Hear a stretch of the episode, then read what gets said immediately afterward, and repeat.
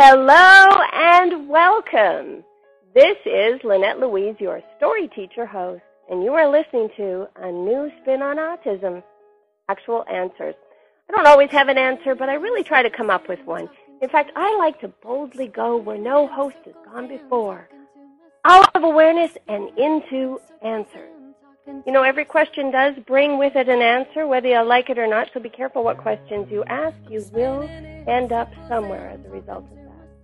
And that's kind of what's going on today. We're going to talk about some really cool stuff, but before I get into that, I want to remind you to hang in all the way to the end because not only are we going to have a great guest, but we're going to have a okay, okay, it's the great guest giveaway. And after that, the, the always sought after stories from the road. Okay, so my guest today is going to be, I hope, a surprise, a pleasant, wonderful surprise, actually. Um, and before I get to her, I just want to bring up a subject that's in the news. Right now, I, everybody's talking about the teacher that put the child in the duffel bag as a means of punishing.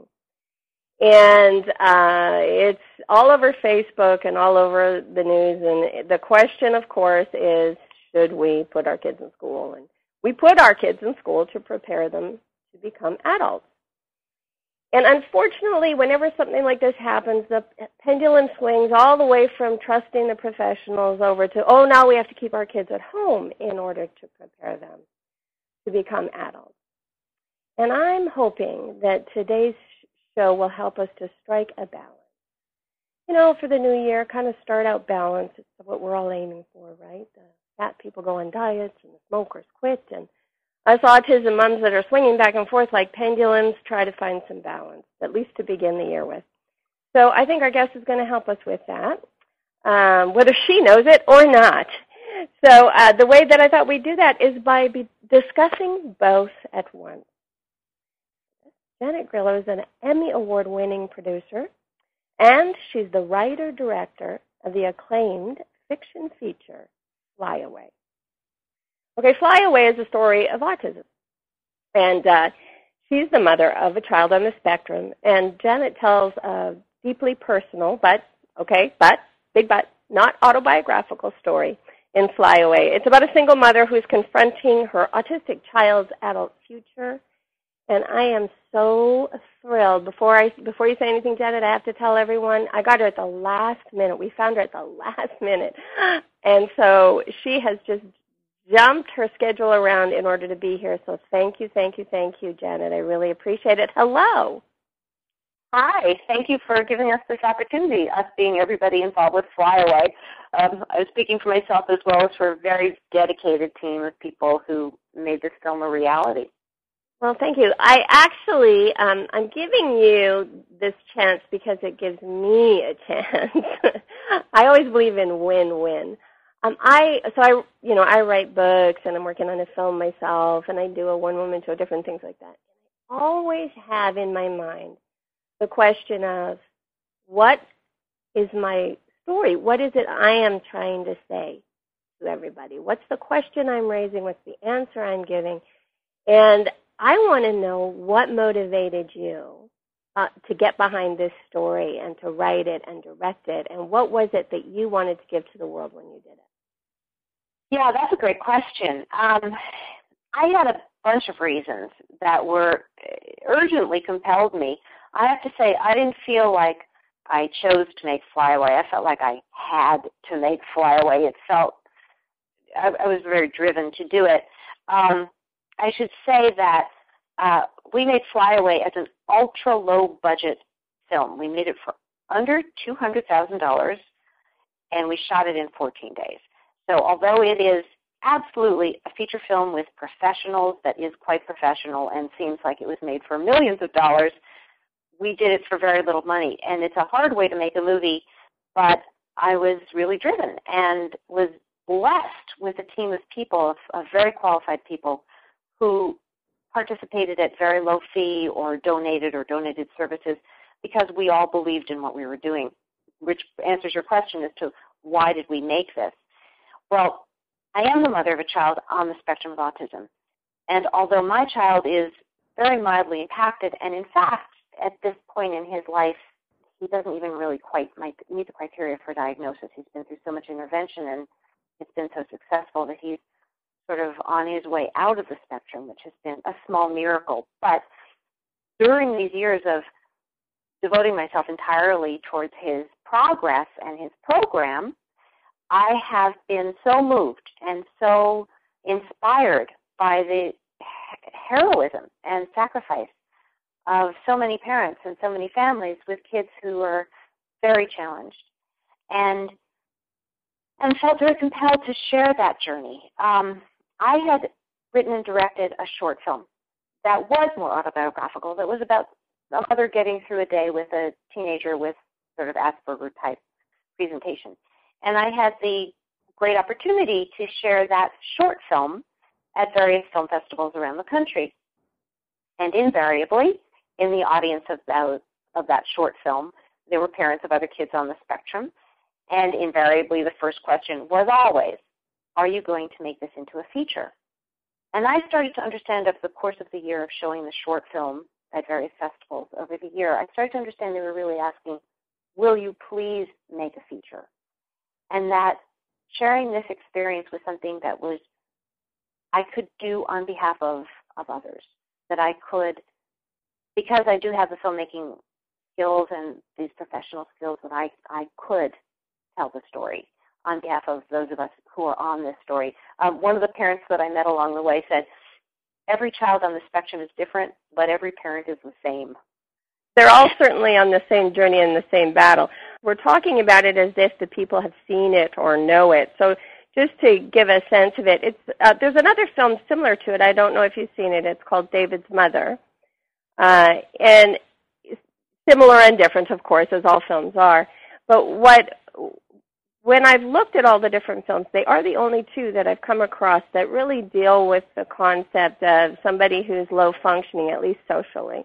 This girl in your film, she has language and stuff, but she's certainly having serious, serious issues with uh, her social skills and her sensory integration and her anger management and all of that. And um, and it takes sort of this journey between this the mom and the and the child with autism and this relationship and how it impacts her whole relationship and what she ends up having to do in order to deal with her child becoming an adult. And I don't want to give away the ending, but I did want to give them a sense of the story so that as they listen to you, they know, you know, they can imagine uh, what it is. So tell me, in writing that, what was the gift you wanted to give? Yeah, uh, first I'd like to say that I, if I'm thinking of the same movie, David and His Mother, I believe that's a documentary. Am I right? No, no, it's with um, Kirstie Alley, actually. Oh, right. It was from many, many years ago. Yeah. yeah. Ah, right. Okay, thank you. Yeah, well, I also felt that it was very important to tell the story of a severely impacted child because so few movies or TV shows that have been made or are being made about autism that depict autism uh, show severe autism. Most show Asperger's. And as a result, there are so many people in the general community, in the general society, who think that's the face of autism. In fact, according to the CDC, the majority of people who are diagnosed on the spectrum are mild or severely impacted. And those are the people who will reach adult life and continue to need full time, round the clock lifetime supervisions and programs till the day they die. And what's going to happen to them once they age out of the school system? And as you were saying before in the introduction, as you were saying before in the introduction, there's a big question: Should we keep our kids in school or not? Well, the real question to me is, what happens when there is no school? Where are we going to go? What are we going to do? And I feel that the gift that I can offer with Flyaway is is to build compassion. I thoroughly believe that if you move hearts, you move minds, and you stir advocacy, and our kids are going to outlive us as caregivers. And who's going to be there to support them, to care for them, to make a place for them, to fight for services? If the general society doesn't understand the depth and uh, intensity of the need, how can we ask them to help us meet that need? How can we ask them to come and join us to care for our kids as adults? Okay, if we have been showing them Asperger people who are able to go off and build computers, you know, Yes. So that was very important. Well, I love it. I, I'm going to interrupt us, and I want to come back and find some answers to those millions of questions you just threw out. Um, but before I do that, I need to take a little quick break that says, hello, you are listening to A New Spin on Autism. Answers. I'm Lynette Louise, your story teacher host.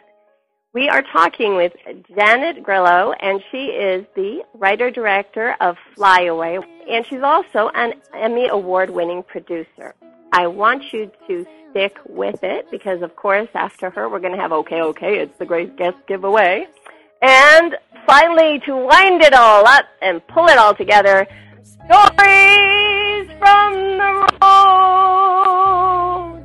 All right, let's go back and talk with Janet a little more. Um, when I went back to remind everybody what they're listening to as if they don't know it's a podcast. I'm sure they remember. But anyways, it's the way it's done. Um, you were just bringing up all of these questions of what, you know, what is it? What's our future for the kids? What, you know, what's going to happen to them when they're older? And I would love to play with this a little bit. When I watched your film, when I watch any film, um, on autism, I can see many, many places because it's in front of me. I'm watching it play out the interactions where a different result can happen based on different behaviors by the people around, different support systems uh, coming to play and all of that. So when I watched your film, I thought, okay, it could go this way, but if they'd have changed this and this and this, it could have gone that way. The question is, how do we get that information out? How do we get those kinds of answers out? So you chose to use a movie to create awareness, but how do we take it the next step? Do you have any ideas? I, I'm not really sure what you mean. For example, like, um, can I use a scene from the movie without you feeling? I'll take out early scenes so that it's not a giveaway of the of the show. Okay, sure. Okay.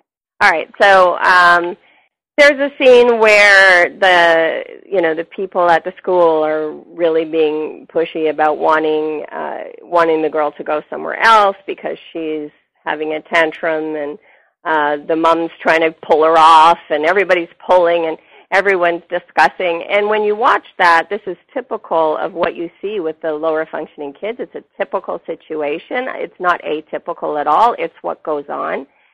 And I found myself going, well, lots of people know how to approach this differently, but it's not done. Very often you end up with school situations like the duffel bag situation. In the, in the case of that scene, because that is exactly, what you portrayed is exactly how it goes down, they could have all just stopped. The girl was just tossing stuff around. They could have just stood there and watched her.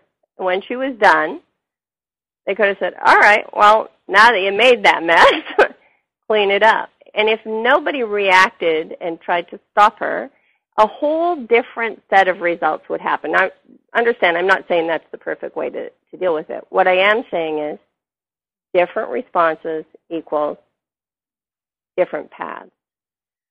So we make movies, we create awareness, we put stuff out there. We know this has to be dealt with. We know everybody's only talking about the cute autistic kid that has a great savant skill. Nobody's talking about these low functioning kids like my son at home or the girl in this movie. How do we change the story with information? I wanted to jump in the screen and change the story right there. What can we do next? Well, I felt that it was very important to show human fallibility and to show how, despite best intentions, people are making mistakes, including the mother. She's not a saint, she's a human being. She's doing her best, she's trying her best, she makes plenty of mistakes, um, as do the, the teachers, who I believe that all of the educators and all the professionals that I depict in the film are trying, you know, the best that they can. I actually don't think that there's any one answer. I think that there's tons of answers that change every minute of the day according to the needs of the kid. And um, I guess if there's one overarching compelling factor that would make for the best outcome, it's compassion and empathy. And that if we can stop and think, why is the child behaving this way? What is the child expressing? As opposed to just addressing the behavior in the moment we might be able to um, approach more generously and find ways to problem solve with the child. Now, that said, I've been in situations where my son's behavior has been so violent and dangerous, the only responsible thing to do is to intervene with the behavior. So uh, don't get me wrong. There are moments where the only thing you can do is address the behavior as, on, on its own level as a behavior if it's violent and then it's an outburst. You can only contain and restrain. And the question is, once that's cooled down and the moment has passed, what, what was the antecedent? What caused it? What were the circumstances? And what was the child trying to express? And I think when you get into the realm of lower functioning kids who don't have a lot of language, this is the only thing that they have at their disposal. When we were working on Flyaway, the extremely gifted actress who is herself neurotypical, who plays a severely autistic child, uh, this actress is amazing. Her name is Ashley Rickards, and she actually is the star of an MTV teenage comedy called Awkward. so just to show you her range and her contrast.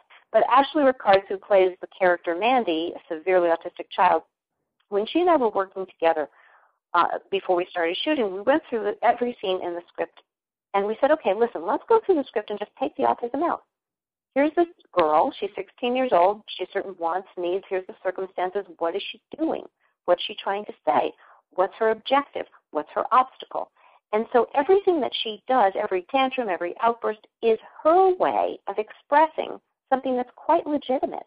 Which, if she had language, if she were a neurotypical 16 year old, she would express this differently. But given that this is her nervous system, this is how it's coming out. And I think if the people in her environment, if a, of that character were to stop and say, what is she trying to say versus just what is she doing, um, the outcomes would be different. And I think that the story leads our characters to a place where they're in an environment where there's more of that kind of compassionate, insightful response to wow. on the spectrum. That's exactly, that was awesome. So awareness is the answer. Well, it's um, I think it's more than awareness because I think people can be aware without being um, insightful. I think those are two different things. Without having insight, insight as to why, and so I think maybe that's the the what could be of help in every situation is to consider why. Perhaps not in the moment. In in a violent moment, you have to address the violence. What I like the best about what you were just saying, what really re- resonated with me was that you were telling her to take the autism out and to think of it like, okay, what's the motivator? And quite frankly, I think you could work with and help almost everybody, including all autistic people, by just removing the diagnosis while you deal with them and say, okay, so what's really going on here?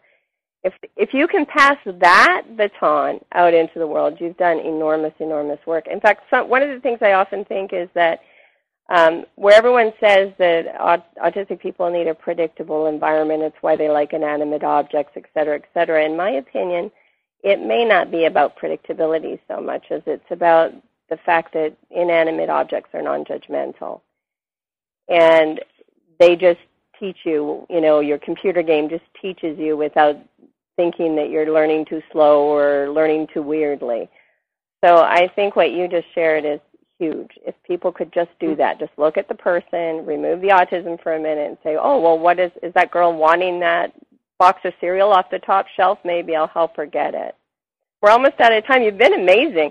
Um, Can I just offer one point? When, when we were preparing and rehearsing and doing the work uh, to help Ashley find her way into this character, one of the things that uh, I said and she said and we said over and over again is, if you've met one autistic person, you've met one autistic person. That this is a person with autism as opposed to an autistic person. Person, person, human being, individual with a certain kind of nervous system. And I think too often, as you said, people are looking at a diagnosis versus a child. Yes, way too often, way too often. So, what was the best thing then that making this movie did for you? Oh, that's a hard one to answer. I've had so many gifts out of this experience. Uh, I, I really don't. I don't know. I can I can tell you some of the top.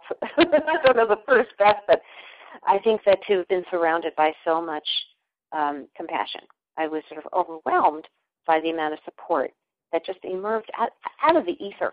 How many people came forth to want to help, to be part of it, that's been that was huge. Um, the opportunity to connect with so many other parents since the film has been in distribution and available in release to have communicate with the parents on our Facebook page or our website or when people come to, to the movie. Um, today I got a, a message from a woman who said that seeing Flyaway gave her the courage to change her life and enter a master's program to learn how to work with our kids, to see how it's impacted others, how it's given an opportunity to feel that they've been seen and heard. I feel like there's a fundamental human need to, to, to tell our stories. You know, with the earliest relics of human cavemen, you see cave paintings. We need to say, I am, by telling our story, by making our mark. And so by, by sharing Flyaway as that, people have felt validated and as supported and have built community. So that's been hugely rewarding as well. I did love what you said at first, though, because it is so common to feel isolated and like you're the only one dealing with it when you're dealing with this problem. And it's so neat when you enter into a project and see all the support just come out of the ethers and go, oh, wow, there is a whole world of help out there. I think it's important to remember instead of feeling isolated all the time. Janet, would you like to share your website, please? Absolutely. And I'd also like everyone to know that uh, the movie Flyaway is in distribution. Um, we did have a very limited theatrical release in April, Autism Awareness Month, and then it's since the end of April, it's been available to rent, to stream, or to buy on iTunes, Netflix, Amazon, Hulu for pay, video on demand through Time Warner. You can also buy it straight from our website. And if you go to our website, you can also get direct links to these other uh, routes of seeing it. And our website is flyawaymovie.com. That's flyawaymovie.com. But as I said, you can find it um, in cyberspace very easily to stream, to rent, to buy, and I and I hope that your audience will. I'm sure they will. I'm so glad you came. Thank you so much, Janet. Oh, thank you. Thanks for the opportunity to share this. That was Janet Grillo of the movie Flyaway, and we were very lucky to have her. So awesome! Check it out. You have no idea what you're in for now. In fact, I barely know what it, we're in for now because it's time for the OK OK. It's the Great Guest Giveaway. Uh, but my guest couldn't make it. Uh, my guest was supposed to be a woman that I know that makes chocolate. She makes them herself. They're very delectable. Some of them are dairy free. Um, and they're incredible, actually, and very expensive, but she was going to give a bunch away. And I thought it would be wonderful to begin New Year's by eating chocolate because it's a stimulant for one thing. So if you're exhausted from celebrating, you can wake yourself up because you're going to need it to take care of your child who doesn't care that it's New Year's Eve. Um, and because it's got a, a hormone in it, and I think it's called amandine or something like that, but it's called the forgetting hormone. And it helps you to forget things so you can forget how you acted on New Year's Eve and stimulate your brain and get up and play with your child. So it seemed like a really good, fun way to move forward in the show. But unfortunately, her car broke down. And instead, I guess I'm going to give away my daughter. That's my daughter. I, I I have to tell you about this daughter. Okay, she's my oldest child, and um, she is the most amazing support network I've ever had in my life, ever could have, ever could imagine having. Um, if I tell her to put on a pink wig and be in my movie with autism, she does it. If I tell her to do craft services, she does it. So I called her and said, "What can you give away?" Um, uh, she might be the first time she ever said no to me. she said she has nothing to give away, and I was trying to remind her that she had made these T-shirts for her. She has um, a Facebook page that she's doing in support of me because she also does press for me. I mean, she's so supportive. Um, so she made this this uh, Autism Answers Facebook page, and she created some um, some T-shirts. And she had one T-shirt that I was trying to convince her to give away. So instead, because she's not going to give it away, I'm going to let get I'm going to get her to tell you about this T-shirt just because it's fun. So to Sarah, my darling daughter, who is so awesome, Tell them about your wonderful artistic endeavor with this T-shirt that we are not going to give away. I am more than happy to share, but first, thank you, Mom. I'm not that awesome. um, yeah, you are. I think you're overselling it just a little bit. well, I'm trying to get the, you know, the bids up. I'm hoping that they'll really, you know, come in at maybe a couple thousand dollars right off the top. well, I love you. Thank you. And I would be more than happy to talk about the T-shirt because it's pretty funny, and I like funny. okay, so, go for it. Tell them what happened. Well, I mean, the, the idea was I I was hoping people would see my autism shirts, and I put your name on them and the, the name of this radio show on some, and the name of your book on some, and you know, just sort of as another way of advertising, but also I was really hoping people would stop me and say, "Oh, you know someone with autism," and ask me questions because I find that um usually when I talk to people about it, they they walk away feeling like they've just been given kind of like what you give everybody that spin, that new way to think about it, and I feel good about it. So I was all excited to sit and design on a, a website where you design your own shirts, my own shirt. And one of the one of the quotes that I got from you from the show that I love is uh, "You keep what you keep your eye on." And I just love that. It, it really helps me to remember to to see what my goal is and just you know let everything else slide. Meaning so with I've your got, kids, right? Pardon me. See what your goal is with your kids. Well, that's what you were referring to, but the truth is, it helps me in actually that and with other things as well. Oh, but cool. I'm but like, absolutely. I'm out of the box. I don't just talk about autism. Go on. Well, anyway, so uh that's what I put on the front of my shirt. You keep what you keep your eye on. Um and with Lynette Louise as a quote. And of course, because I'm silly, I also put on the bottom um Mark Ruffalo with a question mark because I wouldn't mind keeping him. He's pretty cute. anyway, I was so excited for the shirt to come and it came and I put it on and Declan, my youngest son, looked at me and he was like, Oh, mommy, please don't wear that shirt out. It makes your boobs look really big. and I look down, and right there on my boobs it says, "You keep what you keep your eye on." and I'm like, I, okay. I wasn't the intention. well, you could give it away because maybe on somebody else it'll sit differently. Well, it is a used T-shirt that I have worn once Actually, I've worn it twice, but okay. I did more Okay, okay, happy. okay. It's a great guest giveaway. My daughter is going to offer to anyone who would want to have her old worn T-shirt that has been stretched out in the chest region Ideally, you also will find Mark Ruffalo cute because his name is also on a T-shirt. oh my gosh, you are so awesome to have decided to join in with us for a few minutes. Um, you can are you kidding? This is my favorite show in the world, and now I get to be on it. Thank you. oh, you're welcome, and your kids have been on it, so it's That's good. Right. Uh, Tsara is the mom of the two. If you've been following the series in Are You Normal Now, we had a little chat with two of my grandsons, and Tsara is the mother of those two boys. The very proud mother. Yes, and Tsara was really, really wonderful. When I'm going to just quickly say one thing, and then I have to close the show. But when Shay, the oldest, the one that um, just for people who didn't hear it, I'll tell a little extra um Shay used to talk like this mm, mm, mm, and he'd have his fingers in his mouth all the time and walk on his toes and he had a real aversion to wearing clothes so he'd often strip all his clothes off and uh you know as soon as he got home from school he stripped his clothes off. Is you know if, on the way to school he he was stressed which he often was about the idea of going to school he'd have all his clothes off and Tsara was just so beautiful. She'd go are you ready yet? And he's like, no, no, no, to be under a towel or something.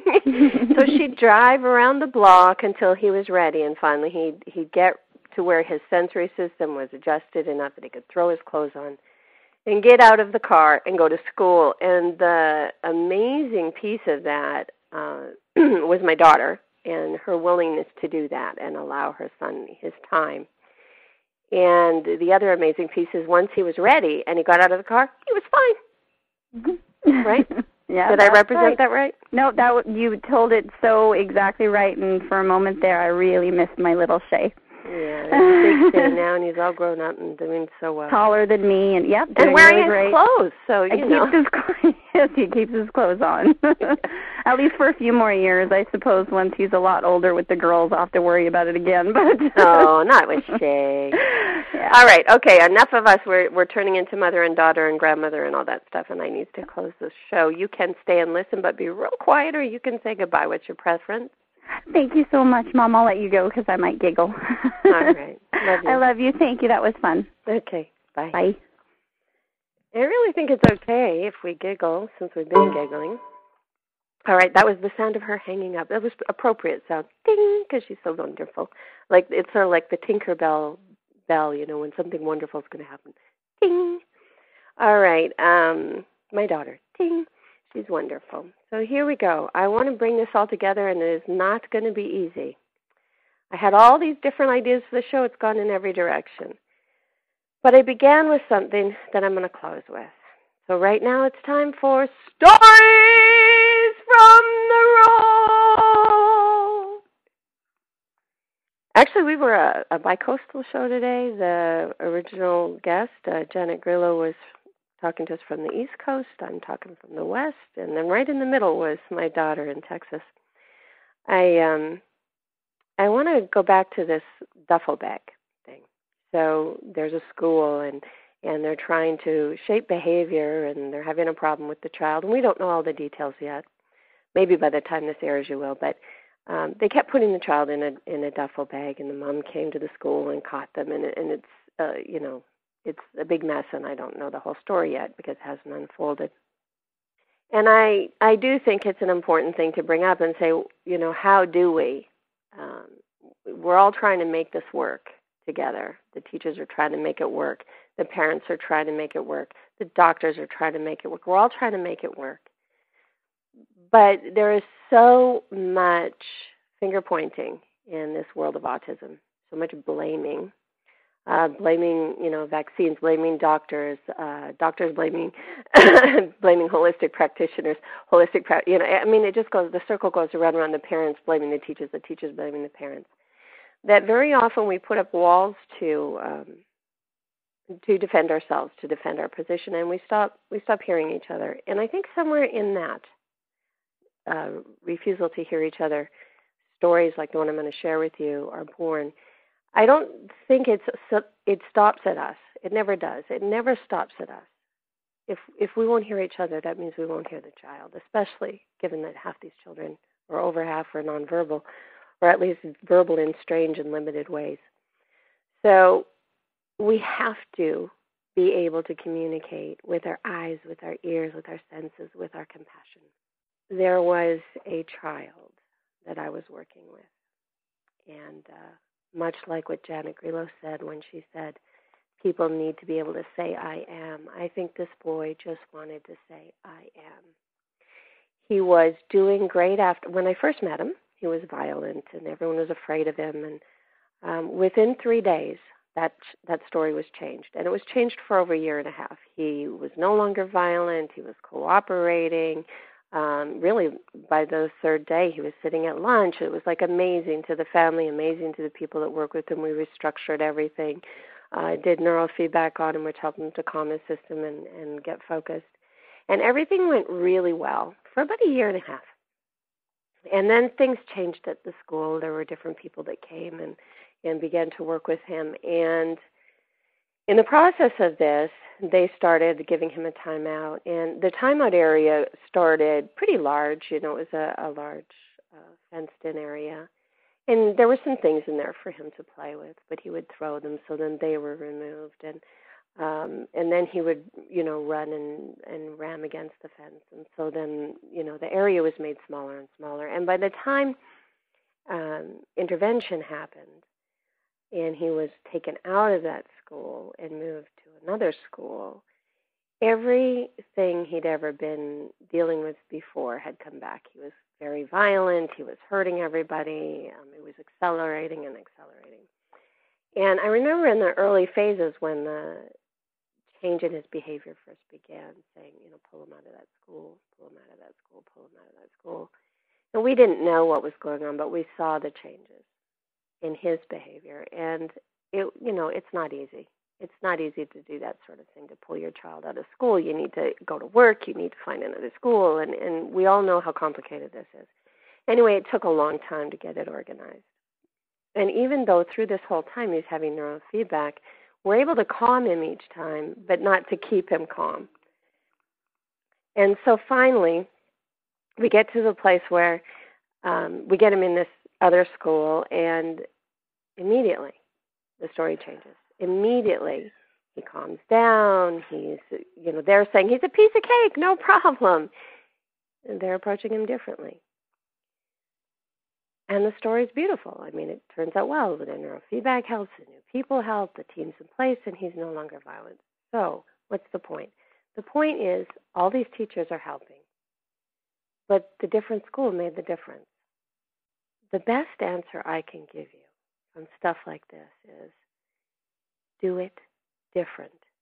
So, if your child is being controlled all the time and it's no longer working, they're starting to lose their temper, then give them everything they want for a while. If your child is getting everything they want and they're having tantrums, then start structuring everything. Just do it different. Listen to their cry. Don't worry if you have the right answer. Whatever you're doing now is not working. Go polar opposite. See what that does. Don't sit in it.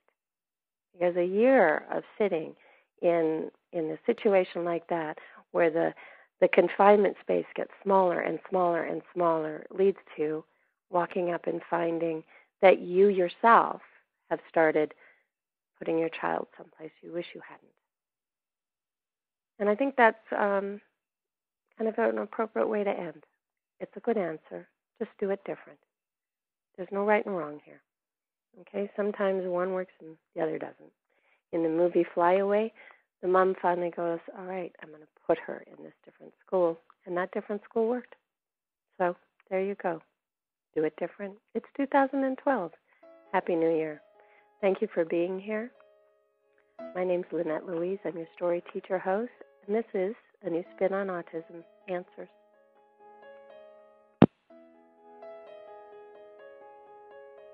I'm spinning in circles and talking to myself. Spinning in circles and talking to myself. Spinning in circles and talking to myself. I can't hear.